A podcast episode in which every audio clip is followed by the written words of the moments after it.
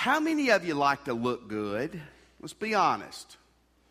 If you don't like to look good, you're crazy or you're dishonest this morning. You like to look good, don't you? And, and that's normal. And apparently in America, it's a pretty good obsession. In 2012, we spent, listen to this, Americans spent over $11 billion in cosmetic surgeries. How many of you now wish you would have grown up and been a plastic surgeon? $11 billion. Last year, last year in America, America alone, we had over 15 million cosmetic procedures. Now, listen, I'm, I'm not knocking that. If I could, if I could trim some nose off and have some more hair, I'd do it in a heartbeat. Uh, it's probably wrong when it becomes an obsession and you're spending money where you ought to be spending it somewhere else. But the bottom line is we want to look good. And this morning in Galatians 5, in Galatians 5, we're going to look at how we can look good. If you were here last Sunday morning, you know we talked about uh, some ugly things, the works of the flesh, and and this morning we're going to be talking about what the Bible calls the fruit of the Spirit. And here's the first big point this morning. When we are really right with Jesus, we look great. From the inside out, we look great. When, and, and to, to bring it together a little simpler, when you are a Christian, when Christ lives in you, and you are living your life day by day, controlled by the Holy Spirit, filled with the Holy Spirit. Now, people get nervous when they hear those terms because they don't understand them. Control and filled are synonymous. So to be controlled by the Holy Spirit is to be filled. To be filled with the Spirit is to be controlled by the Spirit. And to be filled or controlled by the Spirit is to be filled or controlled by Jesus, okay? So when you are a Christian who is controlled and filled by the Holy Spirit, He makes you look pretty. Galatians 5 22 and 23. Read these with me in your Bible or on the screen. The fruit of the Spirit, nine qualities love and joy, peace, patience, kindness goodness, faithfulness, gentleness, and self control. Against these, uh, there is no law. Now, here's a very interesting tidbit. Go back to verse 22, please. Notice it says the fruit of the Spirit is. Now, just a quick uh, English grammar lesson. 99% of you know this anyway, but if you're going to talk about something being plural, you use the word are. In fact, in Galatians chapter 5, verse 19 and 20 through 21, when it talks about the works of the sinful nature, it uses the plural. They are. You notice here it is singular. In the in New Testament, it's written in Greek, and obviously in the Greek New Testament, it is singular too. The fruit of the Spirit is. This is very important. This is a cluster. This is a one for all and all for one thing. 20, 25 years ago, I was talking to a lady. We were talking about the fruit of the Spirit. And I, I, she said this to me. She said, Well, I have some, but not all. Like I'm loving and joyful. I just don't have self control. I don't have patience. And it's kind of like a pick and choose. Uh, well, that'd be nice to do, wouldn't it? The, the, the, ones you can pick or choose. But see, these aren't spiritual gifts. These aren't, these aren't works. These aren't things, personality. This is where you get confused. You say, Well, this is my personality. These are things produced by Jesus Christ and the Holy Spirit in you. They are singular. In other words, that all of these things should be present and obvious in our lives. Okay? Now let's begin. Let's kind of walk through these things. When you look like Jesus, when, when you really live for Him, you look great. Let's walk through these nine qualities. And before we do, let me give you one, one last little tidbit. These are 99% relational. In other words, this is how you relate to other people, okay? This is not primary Godward, it's primarily horizontal.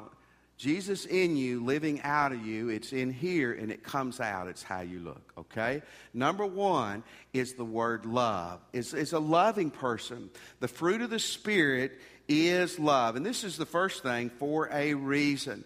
Now, remember, the New Testament was written in Greek, and the Greeks had four words for our one word love. In English, when Brandon says, I love my wife, I love Wayne, and I love Chinese food, hopefully he means different things. Amen? Okay, especially with the Wayne and Marcy. I mean, the Chinese food, I understand, that can be a tough one. But the Greeks had four words for our English word, one word, love. They had four words phileo, which was a brotherly love. It's found a few times in the Bible. They had a word for family love, eros, We get our word erotic, sexual love, that's never found in the New Testament. And then there was the most prominent word in the New Testament, is the word agape. When it says, For God so loved the world, it means God so agape the world. And here the word used is agape. Agape means I choose to love you. You choose to love me. It is not about feeling. It is not about emotion. It is about not about affinity. It's not about we agree or we disagree. It's saying this that if God lives in me, one of the most dominant characteristics of my life is that I love other people in an active, benevolent, visible way. Let's start off right there.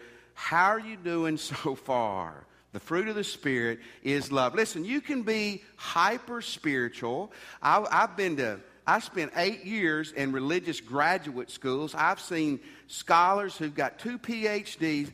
You can go to hell with two PhDs in Bible.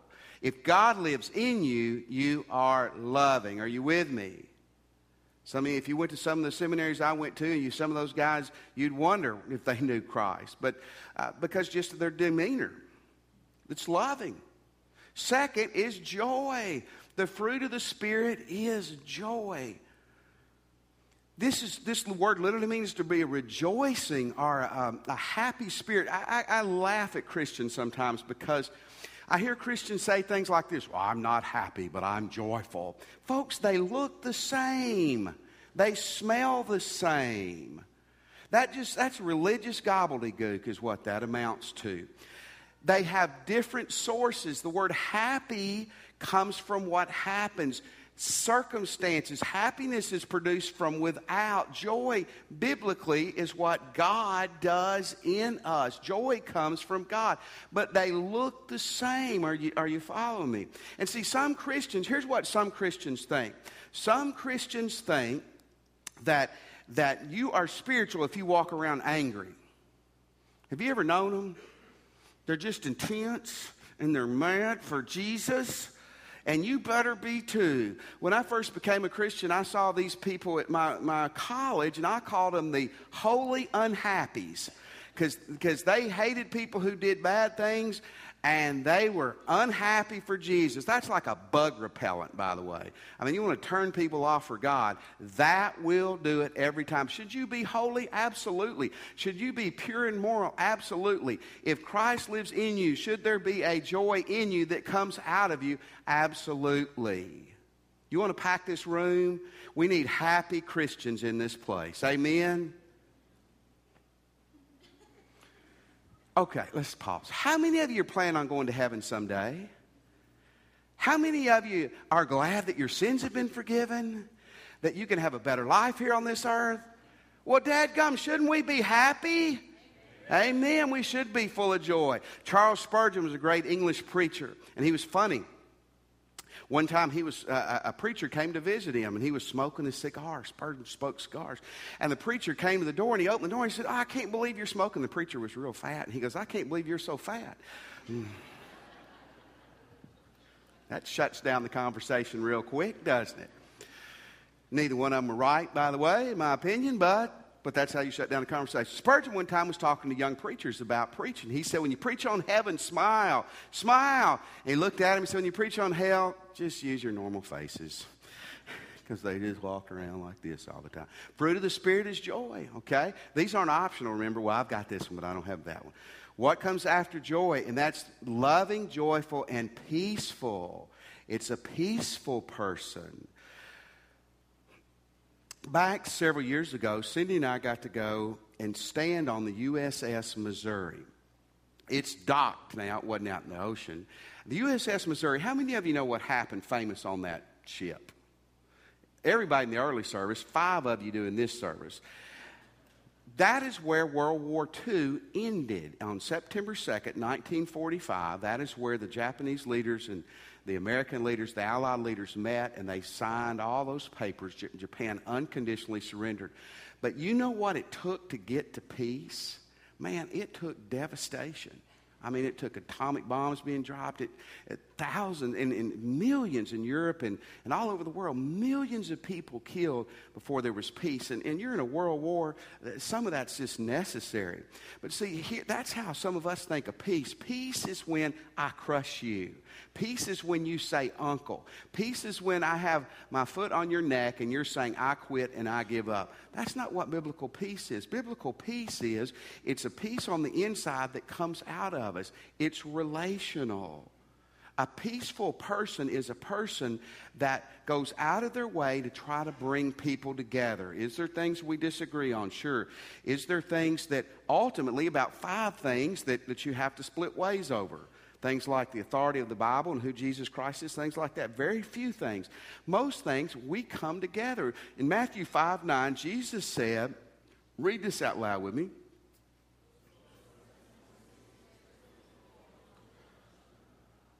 It's very disunified.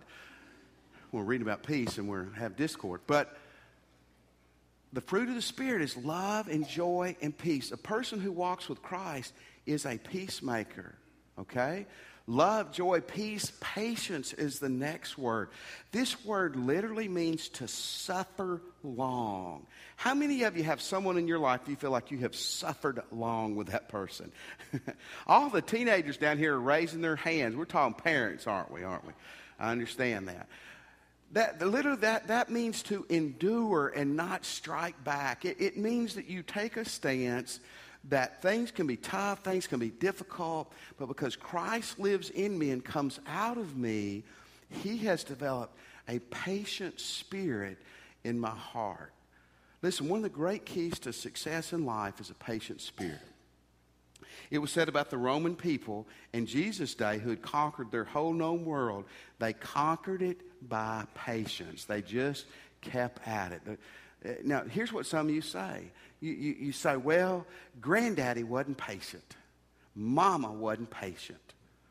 So I'm just like them. These aren't personalities. These are, these are Christ personality traits, okay, that, that should be in us and should come out of us. You know, one way I can tell when I'm not, I'm not as close to Christ as I need to be, my patience begins to shrink begins to shrink. And, and that means I need to go back and I need to be in my Bible more, and need to be praying more, and need to be surrendered more.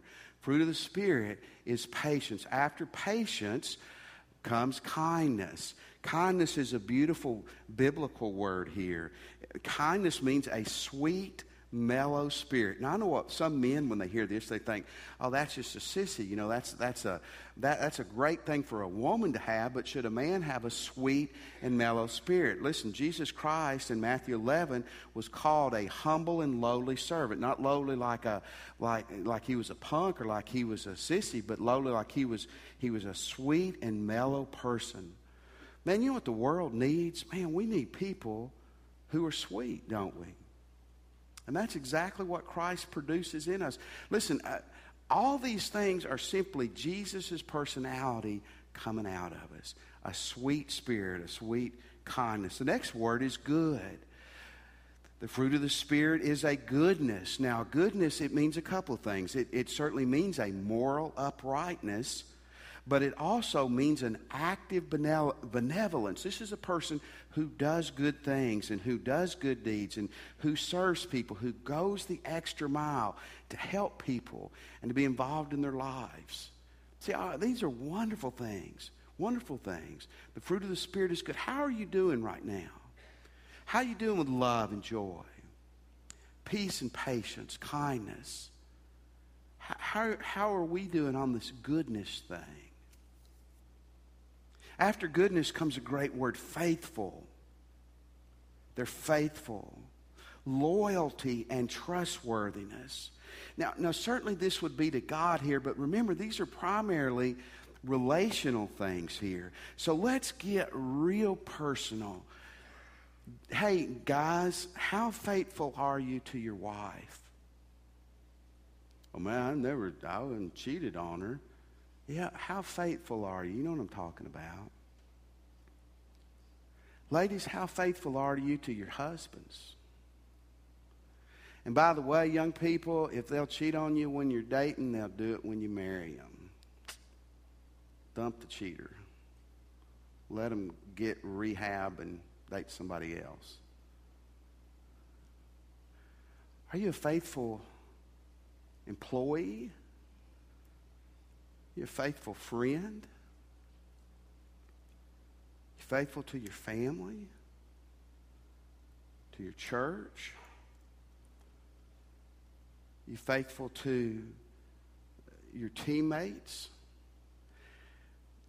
You see, this is a real sticky thing because I think from my age, 28 and down, my age, that in all seriousness, I think we we are losing loyalty. You know why? Because it's about us. If I don't like it, I'm gone. If, if, if it's not my way, it's the highway.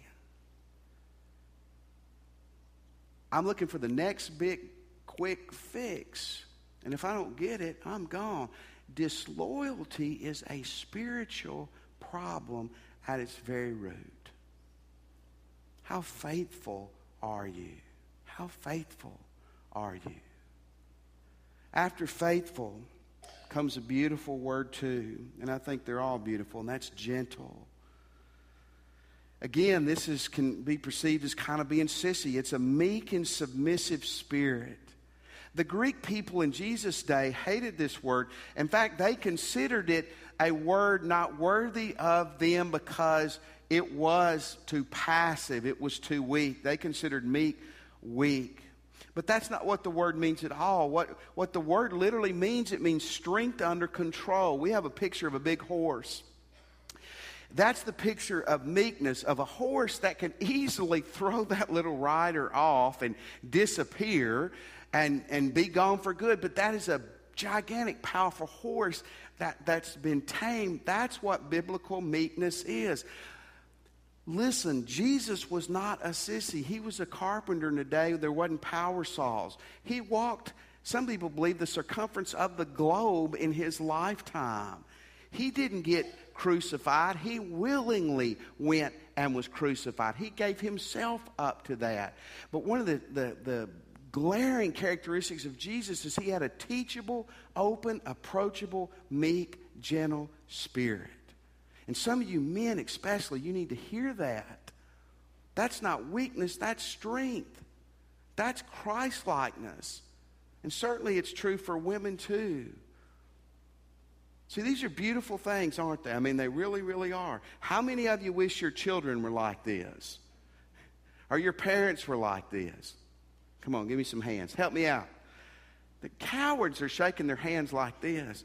We have parents who don't spoil the, uh, spare the rod around here, apparently. How many of you men wish your wife was like this? Okay, women, man up. How many of you women wish your husbands were like this? And my wife broke her arm throwing it up, threw her shoulder out. Okay, since everybody in this church is doing well, let's just have the benediction and go home. But I, will give it this, and I knew this the women are more manly here than the men are. I mean, they were raising their hands more. You, you want this. A gentle spirit is a great, great thing. And the last word is self control. Self control. I heard a cute story of a, a, some parents who were teaching their kids memory verses, and their five year old girl was learning the fruit of the Spirit. These are good ones to learn. So they were rattling them off love, joy, peace, patience, kindness, goodness, faithfulness, gentleness, and remote control. How many of you grew up in a day before remote control? Let me tell you who didn't raise your hand. The remote control is a gift from the Lord. Did you know the Bible says this? The Bible says every good and perfect gift is from who? From God. Listen, I grew up, we have one TV in the house. We got ABC, CBS, NBC, and PBS. And my cable was four bucks a month. I remember this as a kid, and my dad would not get it. Four bucks a month, he wouldn't get it. And so we watched one TV, and guess who the remote controls were? It was the four children. So you, you, you go home today, you get on your knees, and you thank God for remote controls. Because I'm telling you, it was torture. Of course, it wasn't hard turning. I mean, you went, and then you were done. But why am I talking about that so much? I don't know. Let's talk about self control. I was having a flashback, I guess. Self control. Okay. Brandon, do you agree with what I said in the first service and I'm fixing to say again? Okay. If you don't like what I say, Brandon, it's 614 9145. Oh, that's Josh's number. Sorry, I just gave that out. If you heard that on the internet, he likes to calls late at night.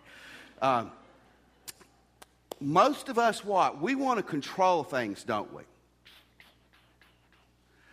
You want to control your spouse, and your spouse wants to control you. That's why it's like professional wrestling in your house a lot. You have to control your kids to some degree, but some parents never let up. Their kids are 60 and they're still strangling them. And when you get older, now we're trying to control our parents because they're older and we have to control them. And well, that'll be fun someday, won't it, when you get to do that? And, and we try to control things in Ruston. We try to control things at Tech. We try to control things in our churches.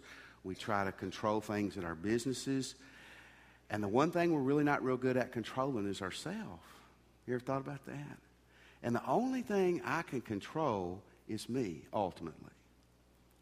And so that's what this is talking about. It's not talking about perfect self mastery, it's talking about the person who's filled with Christ develops a control over their tongue and their temper and their attitude and their passions. They, they develop a control over those things in their life. Now, I want, I, I want to ask you, how self controlled are you?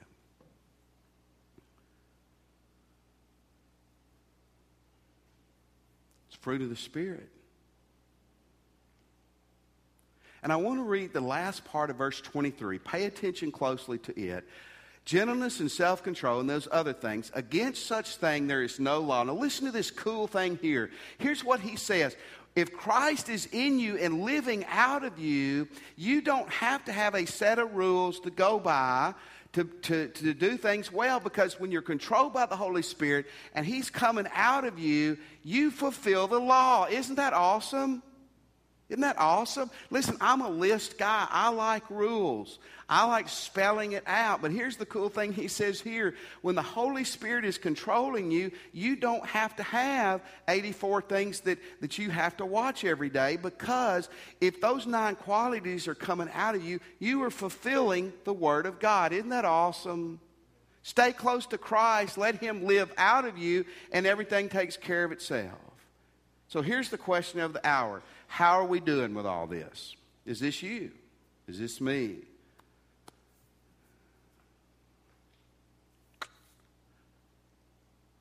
Love, joy, peace, patience, kindness, goodness, faithfulness, gentleness, self control. I read a great article this week, and a guy summed it up as well as it could be said. He said this If you're a Christian, you've been born of God, right? Born again. You've been born into the family of God. And when you're born into a family, you have family resemblances, correct? I mean, you, you look like who your birth parents are to some extent. You just do. You have some of their characteristics. And then if you if you're raised by those same people for years, you not only have some of their physical characteristics, you develop some of their traits and you look and act like them. And here's what this guy said See, when you've been born of Jesus, born again, saved, and, and you by sustained interaction of praying, Bible study in church, obeying God, obeying God, letting Him live out of you, these things come are in you and they come out of you. Does this make sense? You see, you can't manufacture these things. These aren't works. Machines can produce things, but something living has to be produced by something else that's living. These are produced when Christ lives in us and comes out of us. When we make a choice to follow Him, and daily, again, this is a daily choice to let Him control our lives, these things are evident in who we are. All that's at stake on this may be your marriage, your happiness, heaven, hell, all that. Is this you? I want to share with you an article by a guy named, uh, about a guy named Thomas, Thomas Linker, Linacre, excuse me. Thomas Linacre was a doctor for some pretty famous people. He was the doctor to King Henry VII of England and King Henry VIII. Everybody knows who King Henry VIII is. Wouldn't you have loved to have been his doctor? One bad move and your head's on the block, literally. He was the founder of the Royal College of Physicians in, in England, and he was, a, he was a wonderful Christian man. And late in his life, he took Catholic orders to, to, uh, to be a priest. And for the first time in his life, he got to read the Bible. And I want you to hear me. This is the late 1400s, early 1500s. Nobody had Bibles then. The only people who had a Bible was the church. And, and, and how church would have been then, you'd have come in, I had the Bible. The Bible oftentimes was chained to the pulpit, and you didn't leave with the Bible. Most people couldn't read anyway. And, and the, the lot, most of the Bibles were either going to be in Greek and Hebrew or Latin. And so, for the very first time in his life, as an older man, he was able to read the Gospels Matthew, Mark, Luke, and John. Here's what he said Oh, my goodness. This has been a period where there have been a lot of religious and spiritual corruption. And he read the Gospels for the first time. He said, Oh my goodness. Either this is not the Word of God, or we are not Christians.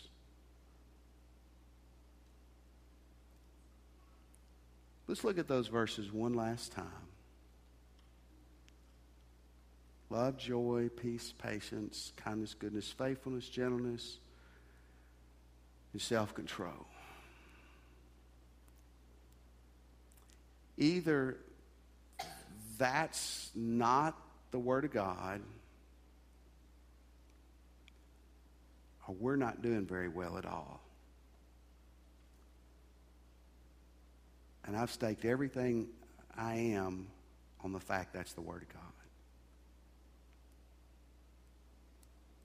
Let's pray. Jesus, man, open our hearts and our eyes. If you're here this morning and you're a Christian, you know Christ is in you, but, but man, these things are not like they need to be in your life. Repent today. Come back to Christ. Do whatever you need to do to make it right. And if you're here and you don't know if you're a Christian, maybe you're sure you're not, would you pray with me where you are and just say, Jesus, I'm a sinner. And I want to turn from my sins. I accept that you're God's son and that you died for me and that you arose for me. Jesus, come into my heart this morning. And today, by faith, I give you my life.